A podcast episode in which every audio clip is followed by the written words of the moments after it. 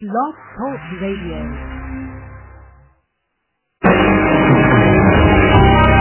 Welcome to Spiritual Insights with Charlotte Spicer. Spirituality and Metaphysics Talk Radio, featuring A Course in Miracles, Dream Interpretation, Guided Meditation, and the Psychic and Metaphysics Free-for-All. It's your opportunity to consult with a professional psychic medium, discuss past lives, the chakras, and more. We are non-denominational and there are no limits. Want to change your life? You must first change your mind. Mind. No matter your religious structure, cultivate peace in your reality through self-awareness with an authentic spiritual teacher. And now, your host, Charlotte Spicer.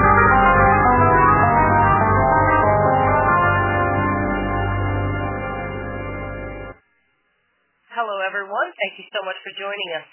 Our guest today is Amy Wright Glenn, author of the book Birth, Breath, and Death Meditations on Motherhood, Chaplaincy, and Life as a Doula. The birth of a new baby reminds us of the newness of this life's journey. They embody original innocence, trust, and growth on a plane of existence full of wondrous lessons.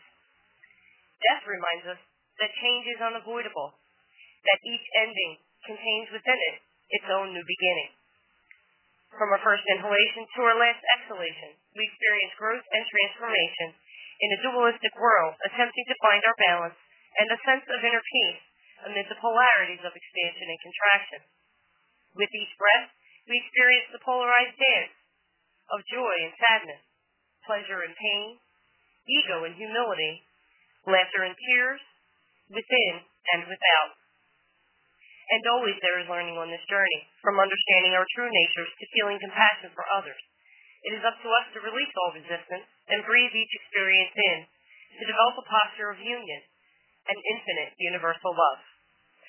Our guest today will describe her journey to embrace all of these life experiences as she recounts them in her book. Welcome to the show, Amy. It's wonderful to have you.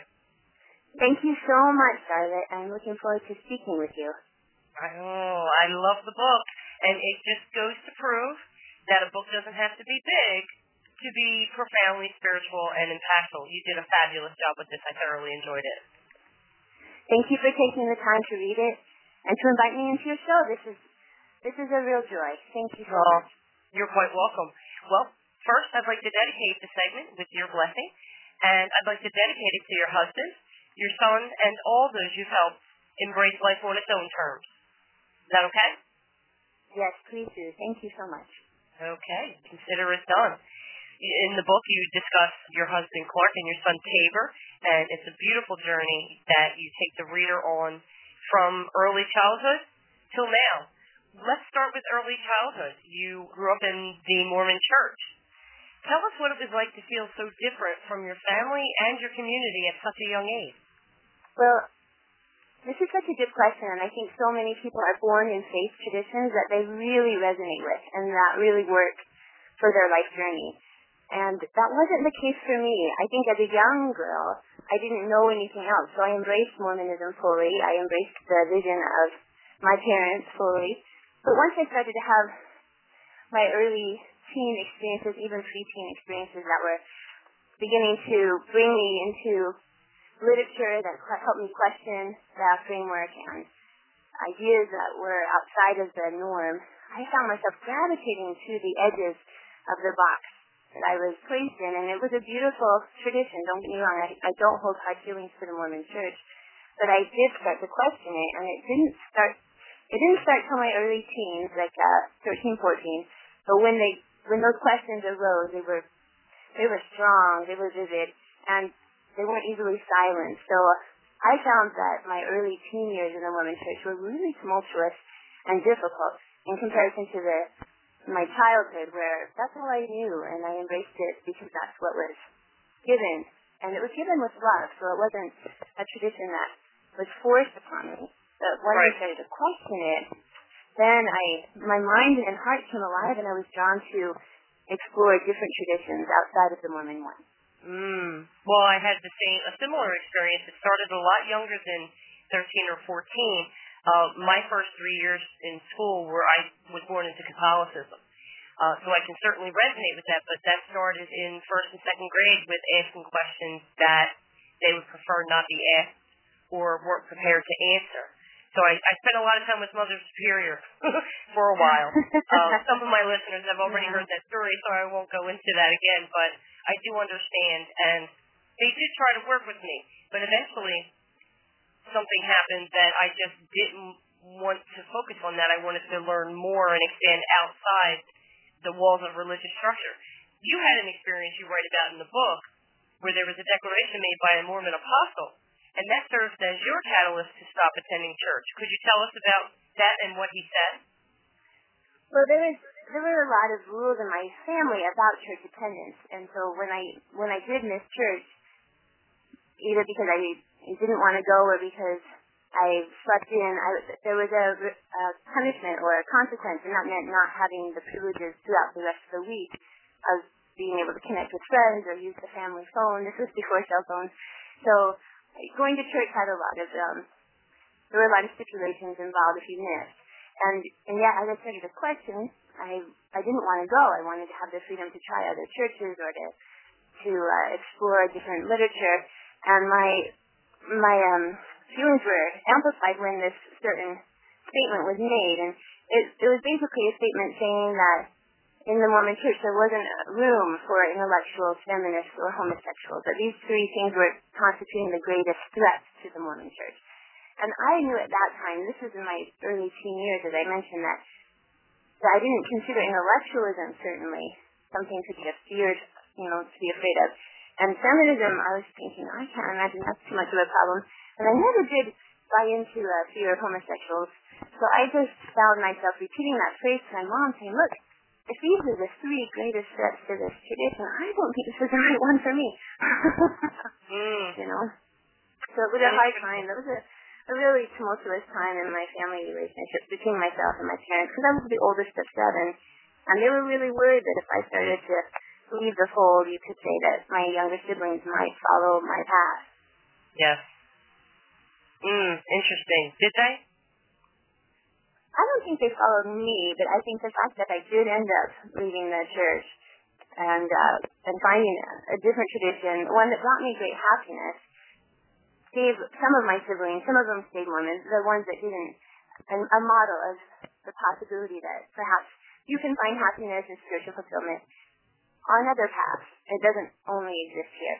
And and so I don't know if I could say it followed my footsteps, but they certainly had an example of my life to look at to say, huh, it's possible to be spiritually conscious, progressive, and open-hearted, and not be Mormon.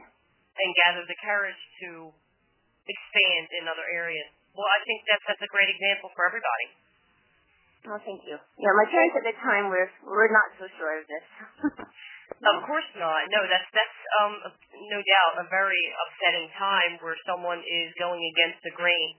But eventually you made it into college and then you found yourself in a new quandary. You found yourself trapped between the faith that you love and the atheistic atmosphere of college. While you were able to study philosophy and religion, it didn't really fill the void of not having a spiritual practice.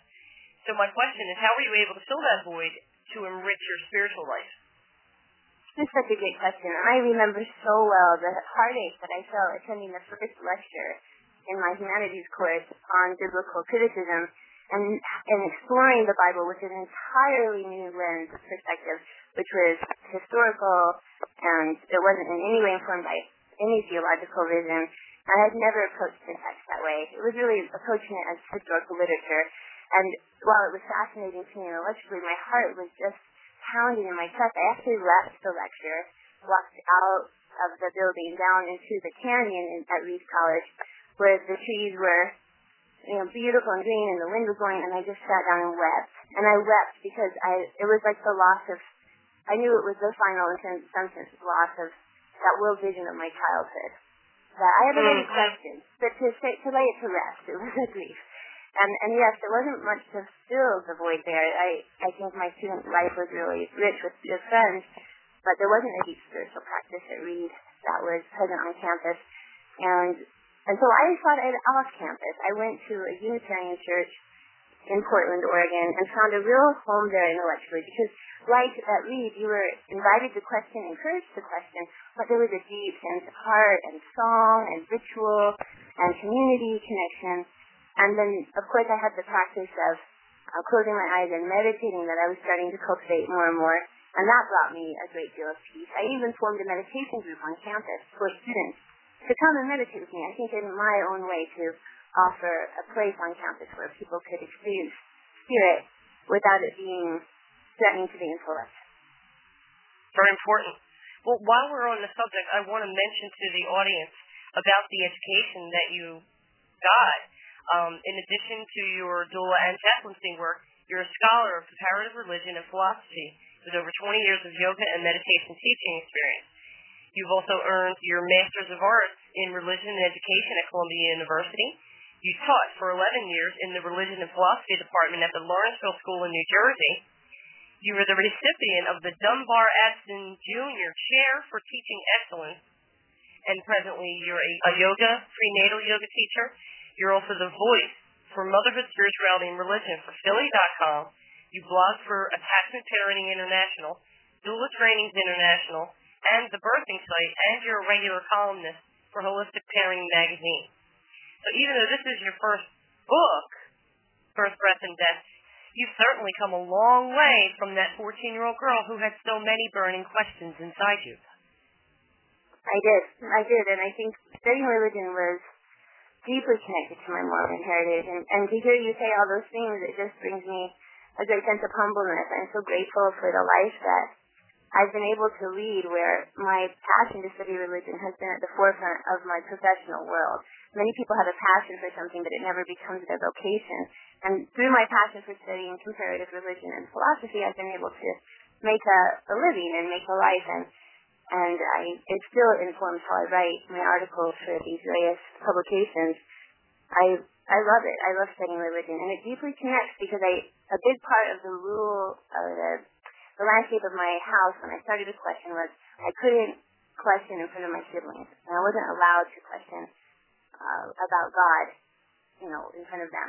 And so I felt stifled in my home, even though my parents encouraged me to think freely to some extent. Not being able to talk about it in an open way was hard, and it's no coincidence that you know, a few years down the line, I'm majoring in religion and philosophy and then teaching comparative religion and philosophy to the very age group that represented the time in my life where I started questioning. And I'm encouraging their questions and I'm making an open, safe space for them. I think it's really fascinating to see that circle come around. I think it's terrific. And I also noticed, I think, for many of us, tell me if you agree, that when we're born into a religion that we feel stifles us, and then in whatever manner we manage to break free of those uh, change, for lack of a better word. Um, my father lost his job and we couldn't afford the tuition, so that got me out of there, and that was my um, that was a relief for me.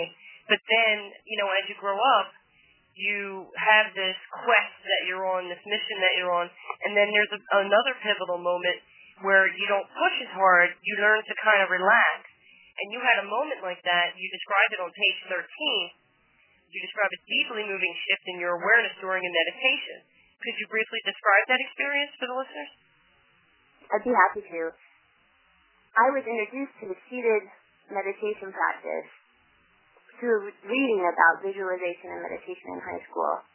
And then attending Reed, my first year at Reed, I took a yoga course and I found that the silence at the end was just delicious. It filled my heart and body with this calm that was so powerful. And then I spent my sophomore year studying comparative religion and looking at the Abrahamic philosophies in Jerusalem. So I lived in Jerusalem when I was 19 to 20. And while I was in that city, I was invited to attend a seated meditation gathering at a woman's home. And we sat outside. I remember vividly maybe 30, 40 people sitting. The woman who led the meditation led us with beautiful words into about an hour of silence. And during that time, while I was sitting, I felt the same emotional link to the wonder of life that I had felt as a girl. And as a girl, I had called that wonder Christ. Like I had called it Heavenly Father. I called it the names that Mormons use to call mm-hmm. call to God. And here I am having, you know, disassociated myself from that tradition, seeking understanding in a variety of ways, you know, living overseas, sitting in silence in this woman's backyard, and suddenly my heart just broke open and I felt the same feelings of devotion I felt as a girl, but I didn't label them with those same names, and it really was very moving to realize these feelings don't have to be labeled. They're the essence at the heart of life, and mm-hmm. many traditions label them, and it's not necessarily wrong, but I felt so free to embrace what I call Jesus and see this power as something beyond the word Jesus, if that makes sense. It was just mm-hmm. the most powerful uh, moment for me in my late teens that I can describe in a spiritual sense. That hour of silence was, I had tears just pouring down my face. I, I just like two pieces of my life merged together, my childhood and my intellectual quest met mm-hmm. in that moment. Beautiful experience.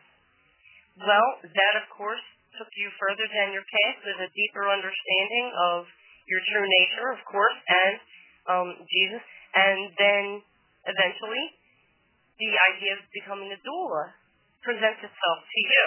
Explain for those who don't know what a doula is, and then also how it differs from being a midwife.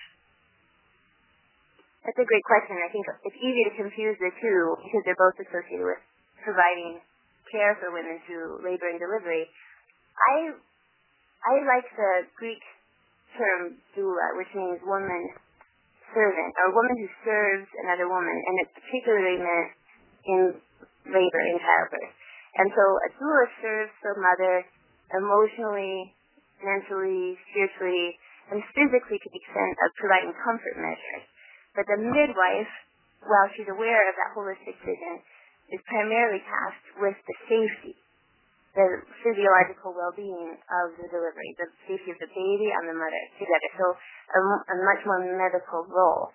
And doulas okay. don't go to um, RN, you know, nursing school or midwifery school or medical school. We are trained in a variety. There's many organizations to certify doulas. We're trained to offer the best practices research provides to enable a mother to soften and relax and breathe and be present to the the wonder of this birth, the pain and the wonder of it. Because the more relaxed the body is, and the more open the mind is, and the more focused she can be with the breath, the easier birth will be.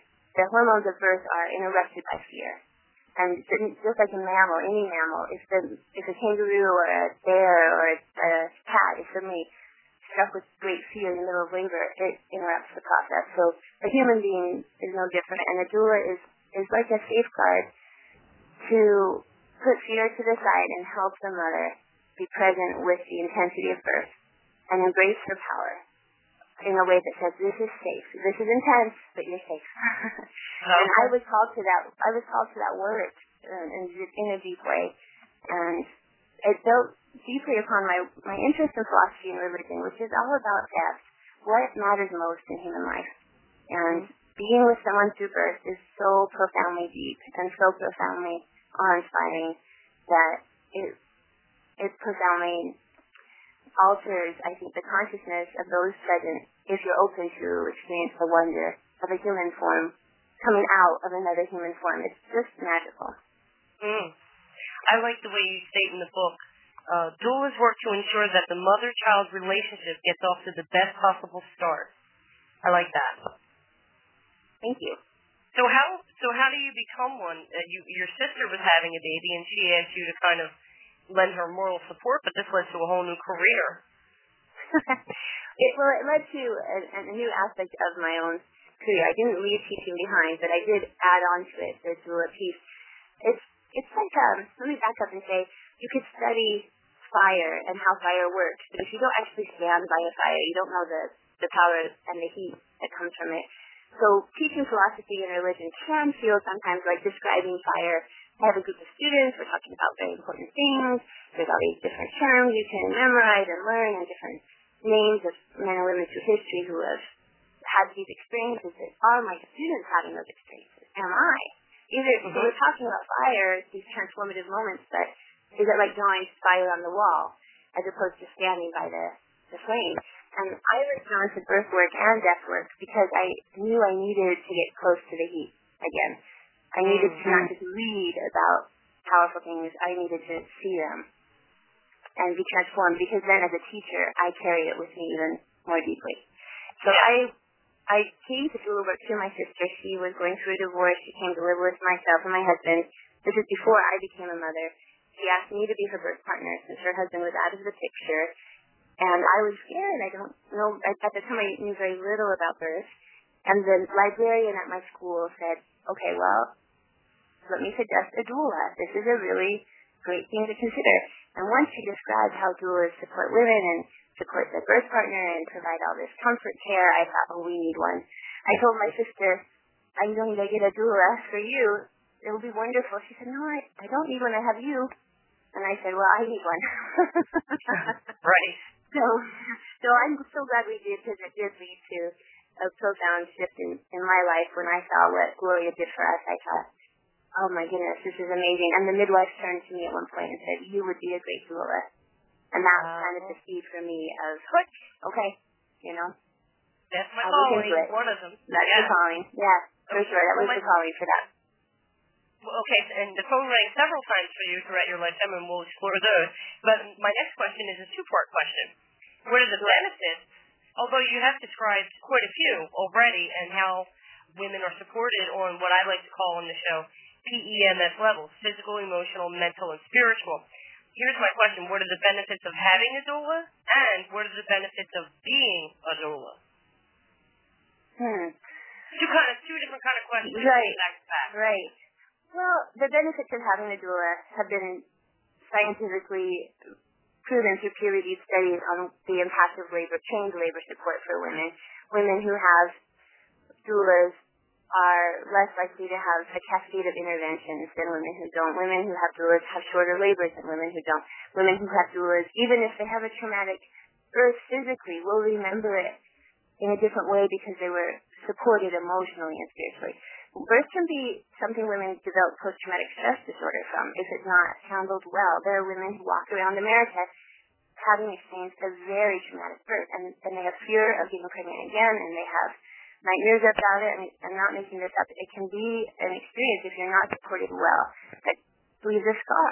And doulas prevent as much as possible that scar from touching the emotional and spiritual and mental centers. Now, the body may have gone through surgery and you have a physical scar from a C-section, but if a doula was with you through that journey, it's remembered differently. So I tell women, I'm a, I'm a safeguard for your memory of birth. I protect birth memories, and I offer my whole heart to you. For however long it takes, I will be there. And the benefit of being the doula is, I think, far beyond any career um, calling. I think it's soul work. I think women who are called to that work are are enriched on a level that's it's like being in some sense called to to holding the hands of the dying. It's sacred work to stand at the doorways of birth and death and be present to a human being who's opening to those doorways. Yeah, absolutely. Wow. I kind of needed this. That's magical. It really is. I um, I was there for um, my, the death of my mother, hmm. and as I was, I was in a very good space, so it wasn't traumatic for me. It was my prayer that it wouldn't be very traumatic for my siblings. It was the most profound moment of my life, her death and mm-hmm. the elation I felt that she was free of a body that didn't function very well. I can never look at it the same way. So I can appreciate your new perspective on these two bookends that we experience at the beginning and end of our lives. Well, before we move on, how would you suggest someone begin the process of becoming a doula? Who certifies doulas? And could you provide some stepping stones in case someone is feeling a calling to do this as well? I'd be happy to. There are numerous organizations that certify doulas. Some of them are very small, and some are nationwide or international. The largest is the Doulas of North America, which is the Doula Organization of North America, DONA, and that organization is international. But just because it's large, it shouldn't be the default um, organization to go to. I think I think it's really wise for a woman who's interested in doing doula work to look over the various requirements each organization um, presents to their candidates to say we will certify you if you meet this, this, and this, and and then really think what will serve that woman's journey to becoming a doula. Some of the organizations, like uh, there's one called Doula Training International, they do an incredible mentorship for nine months where you're mentored in your doula work, and that's an, an amazing mentorship.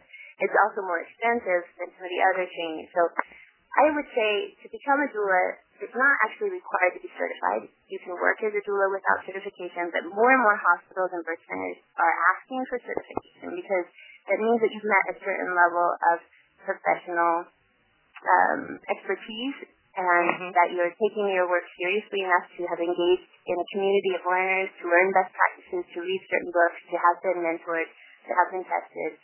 I think it's wise to be certified for those reasons. And I would go, I would go online and type in doula organizations, certified doula organizations, and begin to purchase some of the books that are on those reading lists and network with local doulas. The best thing to do if you're interested in being a doula and you're listening to me now is to find a doula in your area, sit down with her, and hear her story. And then sit down with another doula and hear her story because we learn best from human experience and contact. And then mm-hmm. and then move from there. Because each individual doula is a wealth of knowledge on this, really. Okay. That sounds great. So if anybody is interested in helping women through this process, very rewarding. From from reading your book, you can see how it's touched your life. I want to move on to your yoga practice, and after years of practice, you did become a certified yoga instructor. How easily did yoga and yogic philosophy blend with your practice as a doula? Was that a smooth transition and blending? Sure. Well, my yogic tradition, my training in yoga existed before my experience of working with my sister and then becoming a doula. I started to sit, as I mentioned before, in my early years in college and even before leaving Utah, I started to the, the practice of closing my eyes and working with breath and visualization. And when I went to college, I was drawn just innately to studying religion and particularly the traditions of India. And my my thesis at Reed College was on a tradition called Advaita Vedanta, which is a philosophy in Hinduism that's very much connected to yogic practice. And I went to India three different times and as part of my studies to study at a meditation center in Himachal Pradesh, which is in northern India. And I studied with a teacher there and with the whole community of practitioners who studied the Gita and Advaita Vedanta and mm-hmm. all these traditions of yogic philosophy and, and meditated daily for many hours actually. Many people sat in silence many, many hours a day. And I found it, I found it like coming home, to be honest. I, after that experience in Jerusalem where I felt so open to silent meditation and so free of the need to label it, I found the meditation practices at the heart of yoga to be so so organic to my being. And and when I became a doula, I just drew upon them like a tree might drop nutrients, nutrients from the earth. I found that being a doula was like teaching a yoga class for 12 hours or 20 hours or 25 hours because doula work is very much about breath, presence, yep. and patience. Mm-hmm.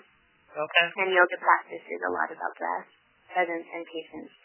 I've never been drawn to the yogic traditions that are fast or or even in a heated room or really quick poses. I've always been drawn to the more meditative, hold the posture, dive into the sensation, be patient yeah. with what unfolds. You know, that meditative practice of sitting and moving is right. very much like being with a woman through birth. Because it takes time for a baby to come out of the body in most cases. And to be present with the mom and with every breath, every contraction. It's yeah. a lot like teaching a yoga class that lasts 30 hours. wow. And so you'll wind up spending uh, quite a number of hours with the mother. And obviously your service in this regard is one of giving a lot of love and you're and you're giving on so many levels. You mentioned on page 28 the importance of balancing between giving and receiving. So I would ask that you explain the renewing power of rhythm, ritual, and rest that you so eloquently spoke about in the book. I have to give credit where credit is due. Those three R's, rhythm, ritual, and rest, come from the work of a really famous doula named Penny Simkin. She coined that phrase, the three R's of labor.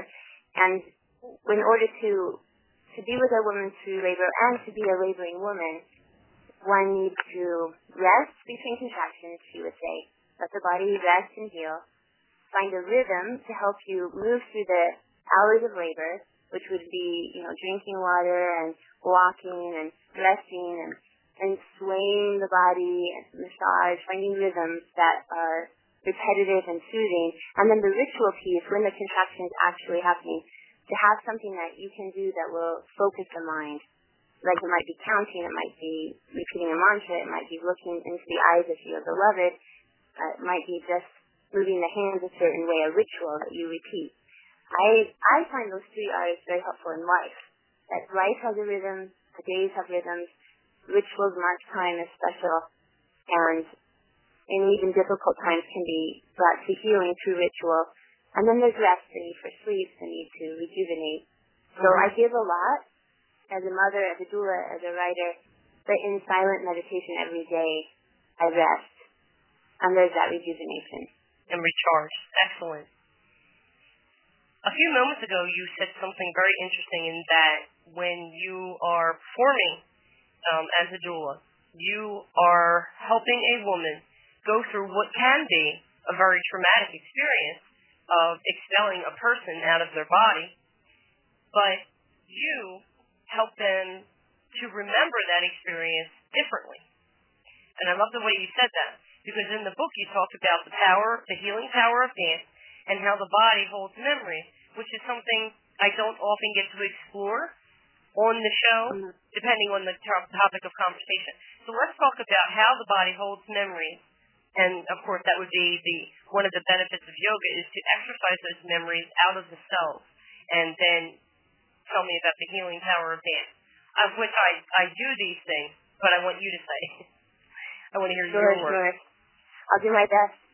I, I should back up and say that many, many births are not traumatic. But if there is a complication in birth that's difficult and and scary, a doula helps buffer that for the mom. So she will remember it differently than if she had no support. You know, if the husband was eyes staring, you know, like a deer in the headlights and a mother who is frightened, that's a hard memory to have. But if you had a calm presence of a doula who could look both people in the eyes and say, I know this is hard, but I'm with you 100%, and we will find a way through this, that's, that's the buffer, right? And in, in the case of being able to practice yoga and create new memories for the body. When fear hits the body, it's easy for the stomach to tighten, it's easy for the throat to tighten, it's easy for the face to tighten.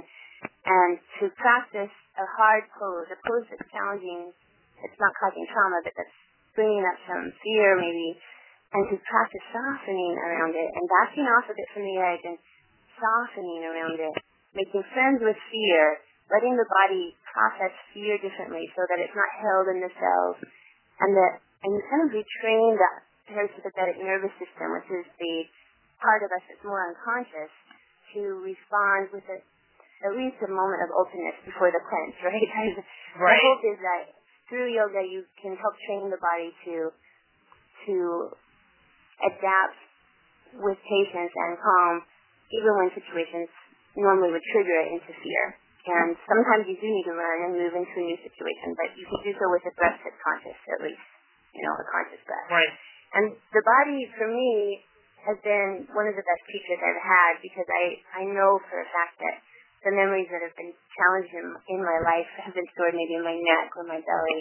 And putting on music, making sure the house is still and quiet, and I put on some of my music that opens my body to dance I feel I can dance out those energies of frustration or anger or fear.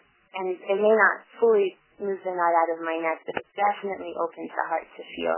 And sometimes tears will come just from moving freely and letting the body have the chance to release what it holds because it's, it's amazing the body will hold for us the hard things in life, but if we give the body a chance to unwind and move and breathe and dance, in my situation. That's what I find most helpful. It's amazing I can come back to a breath that's steady even if I'd just been through something difficult. Yeah. Interesting. What I want to do is take a short commercial break, and when we come back, I'd like to talk about your journey into chaplaincy, okay? That sounds wonderful. Thank you. Okay, we'll be right back right after these messages. Do not go away. How to be a great dad in 15 seconds. Bike ride, go fish, walk in the park, phone call, milkshake, play catch, picnic, fly a kite, tell jokes, laugh, talk, read a story, tell a story, bumper car, swing set, bowling, pillow fight, cut loose, stay tight. Because the smallest moments can have the biggest impact on a child's life. Take time to be a dad today. Call 877-4DAD-411 or visit fatherhood.gov. Brought to you by the U.S. Department of Health and Human Services and the Ad Council. So, Jacqueline. Yes, Mom? I wanted to talk to you about something, and... Mm. Oh, wait. Hold on. I just got a text. Mm. Oh, wait, Mom. I just got a message. Mm. So many comments on my comment. Hey, Daddy, check out my new video game. Mom, what? Huh? This weekend, unplug. Getting closer to nature can get you closer to your family. To find the forest nearest you, go to discovertheforest.org. Brought to you by the U.S. Forest Service and the Ad Council. Today in school I learned a lot. In chemistry, I learned that no one likes me. In biology, I learned that I'm fat. I'm stupid. In English, I learned that I'm disgusting. And in gym, I learned that I'm pathetic and a joke. The only thing I didn't learn in school today is why no one ever helps. Kids witness bullying every day. They want to help, but they don't know how. Teach them how to stop bullying and be more than a bystander at stopbullying.gov. A message from the Ad Council. So, you know, I'm a dog, and I'm kind of new to this family, but I've noticed a trend.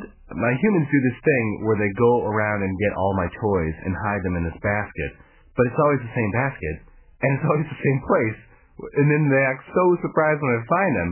But I'm like, hello, that's where you put it last time. Humans are the worst at hiding the seat. A person is the best thing to happen to a shelter pet. Be that person. Adopt. Brought to you by the Ad Council and the ShelterPetProject.org.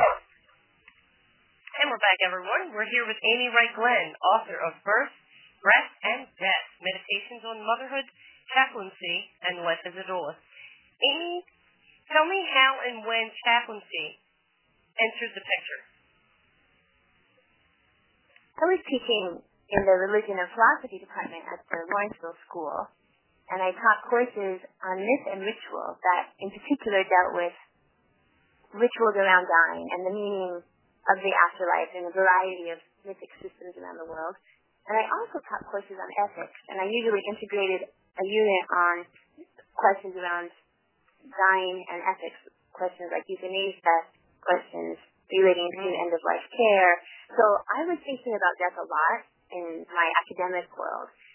And I remember walking with a friend in Newport, Rhode Island years and years before I became a teacher at Lawrenceville and meeting a friend of hers who was a chaplain for the U.S. Army.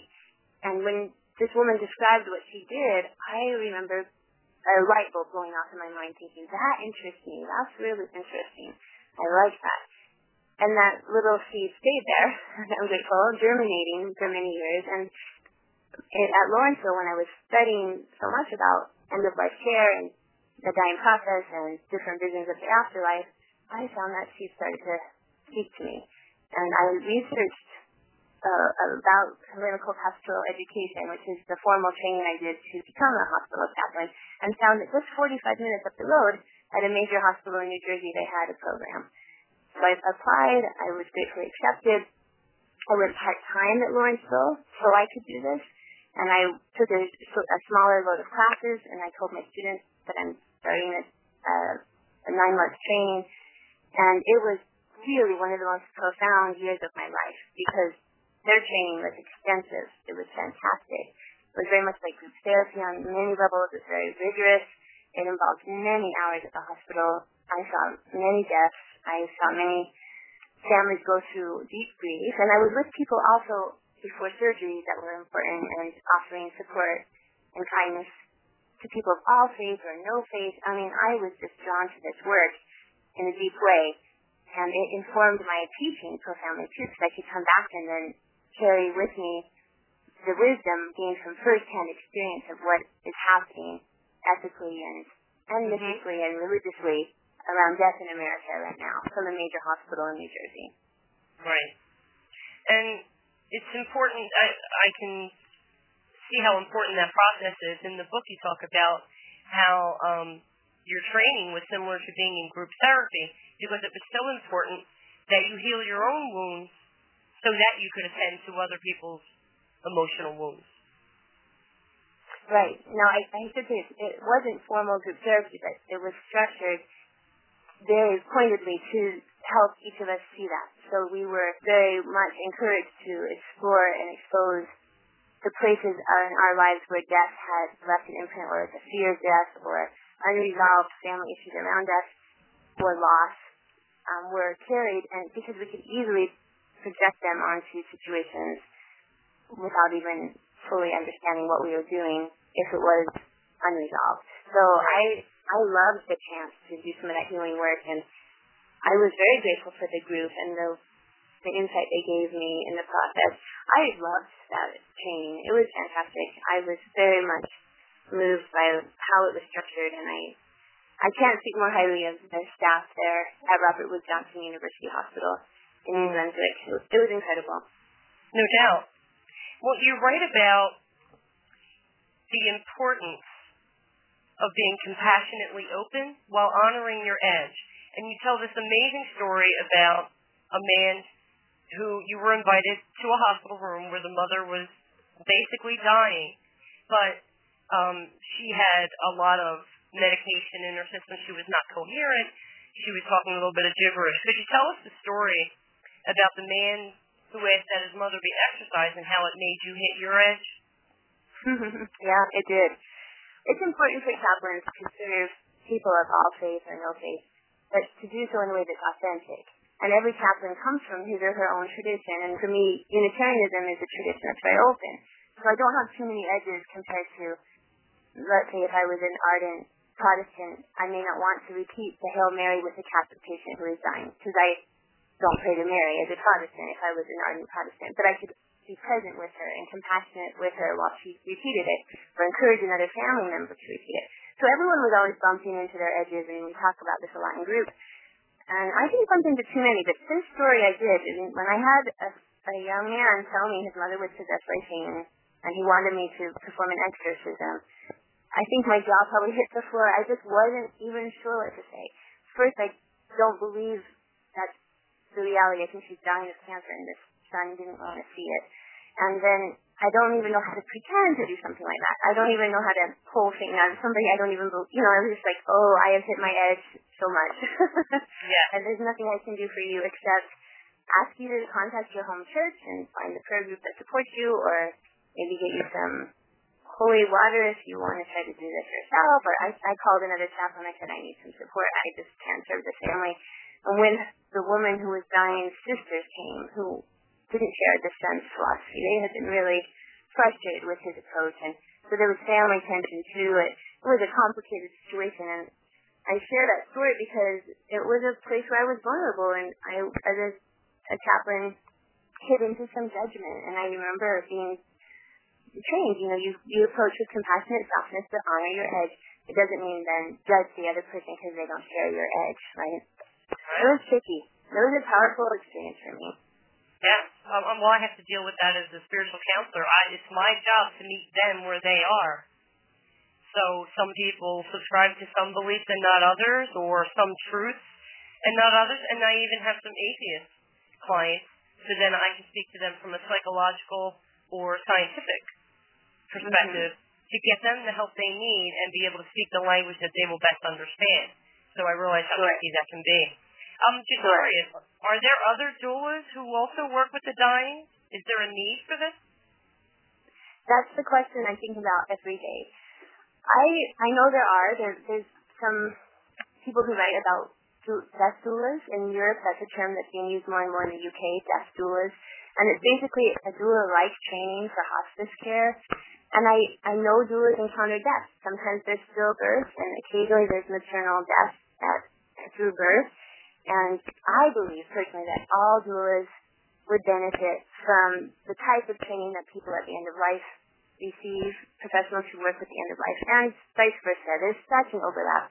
I've done both trainings and worked professionally in both fields, and I can say there's a great deal of overlap. And I'm is, I think, one of my missions professionally right now is to expose this overlap and encourage people to nurture it. I've been invited to speak at the Midwife Alliance of North America's annual conference in October this year in St. Louis, and my whole topic is about midwifery across the life continuum. What we can learn, those of us who work with birth, what can we learn from those who work with the dying? And there's not too many of us trained formally in both. There really aren't too many, but they do exist, and I want to see those numbers increase. I think it's yeah. vital. I would agree, but I think that it might you know, touch on people's comfort zones. It'll get them to their edge. Maybe some people uh, would prefer to focus on the joy of a new life rather than the sadness of a life that is ending or transitioning into the next. Maybe it depends on that person's emotional and spiritual fortitude and their depth of understanding of both instances in a human life. Do you think? Yes, of course. No, I I agree. I just I have a passion for this, and I think there's a great overlap. And even the doula who's drawn solely for joy may, in a long-term career, encounter the death of a child. And is she trained to hold space for that? How has she been trained to work with family as they grieve that terrible loss? I right. think being trained around death, even if they don't plan to do anything with the dying formally, will prepare doulas for those strange and difficult situations. Mm. And I would assume that being a bearing witness to a situation like that, somewhere in there, there's an inherent danger of uh, personalizing that experience in some way. Is that a real danger? I think that's something that's true for all of us drawn to the to be witnesses for deep transformative work, you know, to to be called like you are to be a spiritual guide and I think for for me working with the dying or the birthing, it's easy to project your own stuff onto powerful situations because that helps you name it and feel like you have a hold on it because it's so intense. And a huge part of both trainings is to step back, remember this is not your birth, this is not your death. Even if a person wants, uh, for instance, there are people who prefer to have everything possibly done to maintain their physical body's existence. Even if they're dying, they would like that heart to be pounded to start beating again. And, and it's hard to see an old person's body being pounded with those intense paddles. And, and I've yeah. seen it, but I know if it's, it's their will, it's a tricky thing. It's a really tricky thing because not everyone in the family sometimes supports it. And the hospital staff, there's a weariness to performing these extraordinary means of reviving the body when you know death is happening. That dying isn't the illness. Right? Dying is part of life. But to approach death like it's an illness can be so tempting because we have so many medicines to start it. So it's easy to project one's will, part of softening and meditating and holding true to the trainings of both being a and a chaplain have to do with empathetically making space for another. Hmm, absolutely. And now, uh, moving forward through time, now you're a mom. I am. I love it. Do you even have words to describe how this phase of your journey has opened your heart? I've tried to put them in words. I've written a lot about it. I wrote this book, you know, inspired by my son and the the profound love that moves through my being as I work mm-hmm. in this stage as a mom. I think this type of love could transform the world if if we could just get a sense uh, as a human race about the depth of a mother's love. We would sit for decades before we dropped a single bomb on a city, knowing that mm-hmm. children would die. I just think it could transform the world. The depth of maternal love could transform the hearts of men and women if we could just open to it. Yeah. Well, in in your journey, whether through childhood, through college, through uh, becoming a doula, your, yogic uh, journey, and then your journey as a chaplain, did you feel an urge or some kind of need to write about those experiences, or was it only until your son was born that you really felt a book inside of you, something new to give birth to? Well, the title of this book, Birth, Breath, and Death, was a gift from my husband. He came up with that title even before I became a mother. When I was doing the hospital training, I'd come home and after doing a 24 or 48 hour shift at the hospital and he'd say, you really need to write a book. Birth, Breath, and Death, Amy, that's the title. And so he gave me the title, and I thought, oh no, I need years of experience before I'm qualified to tackle those subjects in a book form. I've always written, I have journal after journal starting since I was eight of personal writing. I think I have 50 something journals, but this isn't something I've ever planned to share with the world. But when I had Tabor, my son Tabor, the book was born. The, the transformation that I thought I needed years and years and years to have um, percolate, I, it happened. It opened. The heart blew open. And I would wake up with sentences just going through my mind. I wanted to be able to do something to contribute to our family while being able to stay home with my son. So that was also a motivation to find ways I could um, give my gifts without having to go work full time outside the home. And I wrote this book while he slept. My son nap and and then he would sleep at night and I would get up and write and I wrote this book. It came it came through me I should say. It's short mm-hmm. and it's to the point and it's from the heart. Yes, less than 100 pages, just under 100 pages. And in the book you go into the topic of breastfeeding and outline a few of the uh, misperceptions and for some weird reason the most natural thing in the world is now causing controversy if there's anyone out there, because we're short on time, if anyone needs help or answers of any kind with regard to breastfeeding, where can they go for that help? Well, La Leche League is wonderful. You go to Facebook page of La Leche League. So much information. There's a great website called Kelly Mom, K-E-L-L-Y-M-O-M. When I had any problem breastfeeding, I would go to that website. Incredible information. Find other women who breastfeed. Trust your body know that it is a very natural way of loving. It's very much connected to a, um, to the physical wisdom of being human. And our society has distanced itself from birth and death and breastfeeding. It's so funny, these things that are just part of the body, and, and yet we sell the body, and we sell breasts, you know, we sell, we sell these artificial images of the body, but the true body that's born, that dies, that breastfeeds, that has sex, that cries, that dances, this is what life's about. And yeah. So I honor that. I honor that. Well said. I want to read a short passage from your introduction, if that's okay. Please. Okay. Starts out. My first year in college, I dreamt my father gave me the keys to the celestial kingdom. The energy around us felt calm and holy. I received his gift with awe, respect, and gratitude. A golden ring held together the large, beautiful, and ornate keys to paradise. My father's heavenly offering rested in my hand. For some time, I examined their intricate beauty. In the dream, I gave them back to him. Dad, I said, I plan to forge my own. Well, it seems to me that you did, Amy, and you did it, I think, with a lot of grace, with a lot of heart and courage, and I think this book will open the hearts of many people, men and women. I would recommend everybody read this. Oh, thank you. Thank you so much. You're so welcome. If you want to learn more about the book, ladies and gentlemen, you want to go to her website, birth, breath, and death.com, all written out. And you can connect her at Amy Wright Glenn on Facebook and Twitter. Wright is spelled W-R-I-G-H-T. And Amy Wright Glenn is the full phrase. So what kind, what are you teaching and, and where do you do it in South Florida? We moved to South Florida for my husband's work, and we really come to love it. It's beautiful living by the beach, and my full-time work is nurturing my son. And in addition to that, I bring him with me, and he will say, "Mommy," and he teaches yoga because Aww. I teach mommy and, and mommy and me yoga. And he's two and a half, and he knows all the songs, he knows the postures, and he runs around and plays, and then jumps next to me and starts singing. It's just a joy. I just a class this morning actually and we had five moms come and their little ones, and it was 45 minutes of joy. It's beautiful. So I teach mommy and me yoga courses, uh, classes for moms and their little ones, and then I teach prenatal once a week for expectant moms.